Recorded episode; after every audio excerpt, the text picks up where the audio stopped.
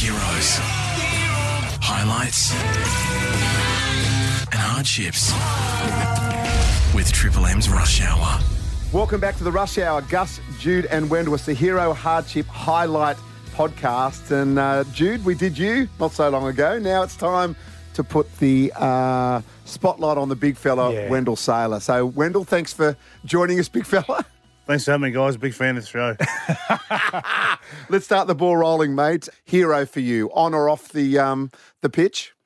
oh, look, I think for me, uh, oh, look, I think both my parents, um, you know, I was adopted at uh, two days old, and I think my, my adopted parents, um, yeah. So I think that for me, just I think the sacrifices they made for me, you know, to take me on board. And, you know, back in those days, it wasn't done through adoption agency. It was, uh, so. What that- happened? Uh, they were the next door neighbours, and then um, my birth mum at the time wanted him up for adoption. So for me, um, that whole scenario, how that all happened, you know, when I got a bit older, I understood the magnitude of it and what they'd done. And, and my dad, uh, Daniel Sailor, who was, um, yeah, just I just think the way that they just sort of embraced me from a young age. But I suppose it happened a lot back then, uh, especially with our, you know, uh, whether it's the island community and obviously Indigenous community. So, um, um, yeah, I was born in Brisbane. Um, and uh, born at Royal Brisbane Hospital there, and then mum and dad took us up to you know Sarina Mackay. up to yeah Mackay, Sarina Mackay because the old man wanted to work on the railway because a lot of a lot of those, a lot of the blokes back those days, a lot of the Islander blokes, especially my dad, he was from Torres Strait Islands. Um, they worked on the railway, obviously you know on the farmland. Did they communicate early to you that you had been adopted along the time? What What was that sort of experience like? No, not really. No, not until I was about oh, I think twelve or thirteen. So my birth mum, um, they she, she'd come in and out of my life as an auntie. So I suppose when you get to about thirteen, there's a lot of things are going around in your head because you're getting to sort of high school, and then I don't know. I just um, yeah, I think later on in my life, it sort of played a, a few more um, a bit more with my head, but um, but yeah, but you know, big on family. So it, it was a it was a point that I probably when I got older, I sort of had to go get some counselling on it because it was just uh, the um, not knowing where you come from and just um, how that sort of transpired. What about your relationship with your actual father, your birth father? Did you have any time with him at all? No, I never really met, I never met my birth dad, so that's the thing too. So um, Did you, know- ever investigate as you got a bit older to try to find him, or No, not really. Um, you know, my kids have always said to me, you know, Dad, would you like to know, you know, about? I suppose one of those things where my dad, Daniel Sailor, who, who adopted me, he did such a great job. But like, you know, and you see all those trees that come about. Um, well, it's family trees now are huge, right? yeah, The- yeah. So no, no, I didn't. So, but you know, they were great. They gave me a, a wonderful start. So I left it at that. And um, sport was virtually my vehicle, like to, to where I was going. I enjoyed it. They invested so much in me, not so much money, but like they knew it was going to be fun for me. Because this will shock you. Uh, I wasn't great at school. What? No, but no, oh, but but I, I did enjoy school work, but just my attention span, like Yeah, I you love the banter, the group, the classmates, but and even the teachers, I never had a problem with teachers, but like whenever they'd say, hey, Mr. Sailor, can you please, like, you know, I'd go, oh, miss, I I haven't finished yet, you know, or, okay, go outside now. So it was in a cheeky way, you know? Yeah. Um, that's the nature never in a mean, nasty way. No, no, but uh, the, the principal, I visited his office a few times, yeah. What are those traits that you see yourself in, in the way you interact with your kids uh, now from your parents? Oh, look, I think I think the difference from oh, I just I think this, this, you sacrifice everything for for your kids, and I just think that um, I always try to be the fun sort of parent because my dad, to be honest, my dad wasn't that fun, and my my mum and dad didn't play much sport, even Mm. though they wanted me to. So whether it's Tristan and I, we'd have one on one cricket matches, and you know it's a bit of tough love. You know, be a competitive, but Tristan was always talented. Teese was good too, but Teese would always want to do Sing Star or something. And then it was funny. The, where it stopped a little bit too is when I got busy and stopped playing sort of games with them, like, and that, uh, I think sometimes you've got to keep doing those things because, mate, you know, I just go like, I haven't got time for that, you know, be on the road. So I think for me, and the kids, they don't forget that. Yeah. Mm. Yeah, there's a thing at the moment saying the only people that will remember that you worked that little bit harder are your kids. Yeah. You know, because work certainly don't remember and you can be easily replaced. We all know that. We've all been in positions where you're flying and all of a sudden you're not.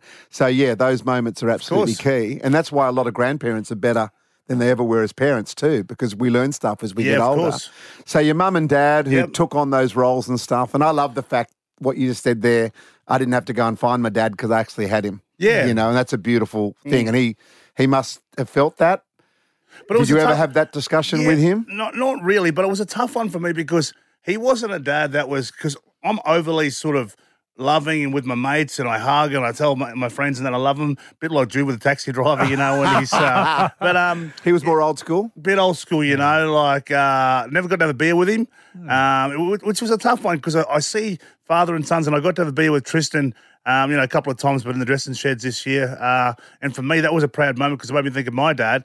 Yeah, because when my dad was drinking, I didn't drink till I was 21. Yeah. Yeah, you were late, weren't you? I was Sort of- late because I wanted to be successful, and I was so focused on people thinking that when you're uh, with your background and you know the culture that uh, a lot of my uncles and all that and aunties and people just say, oh.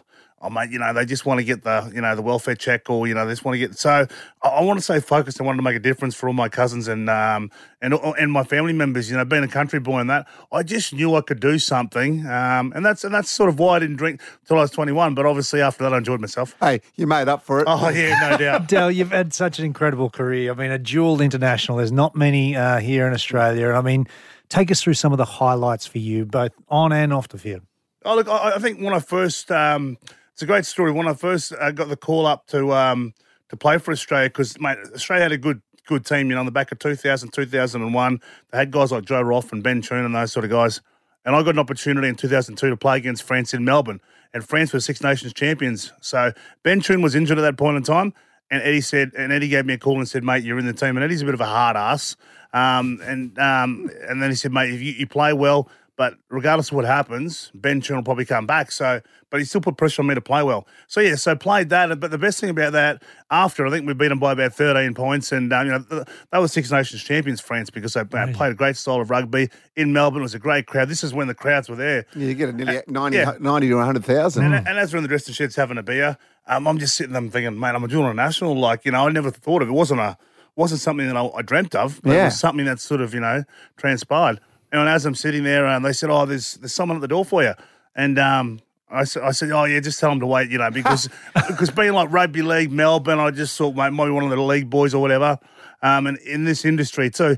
Anyway, it was um, Cathy Freeman. Oh, and. Cathy Freeman with you uh, don't make Cathy Freeman wait, brother. Yeah, I know. Especially after 2000. Yeah, I know. Exactly. Well, you know what? She, she was with a friend of ours. She was with Tiff Cherry. So Tiff, Oh, yeah, Tiffany Cherry and love her. Tiff. And so when they said, I was, I said, oh, yeah, tell her to come in. And all the boys were like, oh, mate, you know, because and they, people didn't realise that we grew up together till about, oh, I think 14, 15, but she was always the next level. But that for me made me understand, like, where I was at, how, you know, the journey hadn't finished yet, but this was pretty good. You always uh, put that photo up or just a bit of Mm. a video of landing in Mackay Airport and there's pictures of Cathy Freeman and then Wendell And, Sailor and Wendell Sailor, yeah. at the airport. Oh no, but it's it, it's humbling because mate, the way that we grew up, because her brother was a really good athlete. No one would understand this. So people that in and around Queensland, As when you say athlete, you mean runner? no, or no, do you no, mean no, just no, overall both, both, all sports? both, and better leagues. So me and him went to the Broncos together. He sort of went back, took a few shortcuts, went back.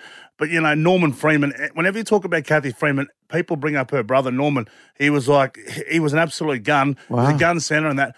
Uh, he just, uh, whenever he used to see me, he'd go, he goes, mate, I wish I would have came back to Brisbane with you because he went home to see family and he just sort of stayed there. You know, you know what it's like when the boys, people go back to the country. Do you Yeah. do you see that, and maybe in terms of just influencing young players now, where they have a network and they don't, you, you need to get set up well early in your career, don't you, and have that pathway and support because sometimes players sort of choose to go back home and get in the wrong crowds. well, that's the stability uh, thing too with uh, with family. Like you look at all those uh, when you look at the got la, like hammer, the hammer, you know, Mm. like hammer. So, mate, like a lot of those island boys, they go back to Torres Strait Islands. Like you know, up where Cairns is, the Torres Straits up there. There's so many talented um, me- uh, boys and girls, but they don't want to leave home, you know. Uh, and and. Can they- you understand and they why? get- Is, it, yeah. is, it, is it literally where you'd go for a holiday? So it's Oh, paradise. So it's like, beautiful. why would I go to the big city? That's right. Like I think the Jillaroos went up there just It's recently. family attachment too, isn't it? They're Exactly. hard. But I yeah, think, sense you know, of community. Yeah, and you said this too. Uh, um, you know, with uh, Mickey O'Loughlin, you know, Yeah, you got homesick when, straight when away. When he come, and then your parents have got to sort of push you away because, mate, even at some stage, I said to Mum, I said, "Oh, look, I, I might come back," and she goes, "No, you're down there now. You can do this. Believe in yourself." And um, I was lucky because I had guys like Anthony Seibold around me who was who who grew up different to my culture, but having more country country people around you made it a lot easier. Because going to Brisbane back then, it was it, it was tough, mate. I um I love that Mickey O'Lock, and if people don't know that story, he basically rang up his mum after he came down to the Swans and said, "I'm coming home." And she goes, "You can't. I've Your already rented out your yeah. room to your cousin." Your cousin's got your room. And it worked out okay. So, what about a hardship, big fella? It's obviously the hero highlight and hardship podcast. The hardship part of it, some people who know your career would automatically think the drug ban. Was there anything else that you wanted to No. discuss in terms of a hardship for you? Look, I think the drug ban was part and process of of me not masking what I'd sort of been through, not dealing with you know the adoption issue, sort of living a very surreal lifestyle where you know you can you can just you know you can walk into A list nightclubs and, and be this person, hmm. but it's not who you were, but you just sort of play that role, you know. And then when you get home, that's not really who you are, even though you know people you know you play that sort of role. But I think for me, the hard, hardest thing was when I when I went over to rugby union was I didn't realise the pressure on me. Like we look at Joseph Suaalii now, and mate, there's going to be some pressure on him now. I want him to embrace it because he's got the talent. But so my dad passed away only a couple of months before my wedding, um, so in 2001, and I think for me, that was the hardest thing for me was losing him um, to a heart attack. And I remember the pan packs. Remember the pan uh, the the Australian titles used to be on all the time. And I remember I was sitting there, and I remember Mum calling me, and she said, um, "We've lost him. We've lost him." So my dad had it. He's only fifty two. He had a heart attack in the chair, and I remember it like yesterday. And I go, Mum, what's wrong? And my, my dad wasn't. My dad never really got sick before then. Um, and it was just one of those things where you know, a pre- he didn't really go to the doctors that much. He just worked, got up early, took me to training, and then just didn't really whinge. You know, that was why they did it back then. And uh, and I remember Mum was crying. Then the ambulance came, and they took him to the uh, hospital. And then for me, um, I, I, I was just frantic. I was just Tara goes, "What's wrong?" I said, "Dad just had a heart attack." You know, and, and you know, I'm like, I'm 23 or 24 or whatever, and it's just one of those things where, or 25, one of those things where you, it's your dad, it's your hero. You know, thought he's gonna live forever, but then they got to the hospital, and then he was okay. Like he, they got him back, and he was okay. But that just scared me. So then I went back home. Wayne said, "Look, go back home and see your dad." So I went and saw my dad. Took Tristan back. Me and Tristan. Tristan was only like two or three years of age, but that was just a hard thing to watch my dad just like be in that hospital bed and just mate. And to be honest, when I went to Mackay Base Hospital, I, I looked and I actually went past because I didn't believe it was my dad. He'd lost so much weight. Wow. Yeah. So he eventually passed in the hospital He- from he- that attack. Yeah, so no, so he, so then he went back home the next week, and he actually passed away next week. So, back but they in thought he was going to be okay, but he passed away at home. So hmm. it's one of those things that, and at the time I didn't really deal with it that well because I, I sort of said goodbye to him. Um, I didn't stay for the wake, which I should have stayed for the wake, and I played football on that Saturday uh, against the against the Nor- Northern Eagles in Gosford. So and that's one of those things where sometimes I reckon the Broncos might have beaten the Nor- Northern Eagles without you, brother. yeah, but Wayne said to me to have it off, and I said no. My dad would want me to play. Mm. So it's one of those things when I see people that go through it. It's it's not what what your dad will want you to do. It's what you you need to do. If mm. I had my time again, I mm. would have stayed for the wake and and and said goodbye the right way. I felt like it was all rushed. Let yourself grieve and, Yeah. and heal. Yeah. Absolutely. yeah. Hey, Dell, we've worked with you for Yeah. well nearly at the end of our fourth year together, and you know love we you, love you like a brother, mate, and uh, we keep learning stuff about you every time we talk to you. So, um, thank you so much for for sharing and being Thank so you. vulnerable and just authentic. That's what we do, mate. Thank you, man. Thank you, brother. That's Wendell Sailor on the Three H's podcast. The Rush Hour with Gus, Jude, and Wendell.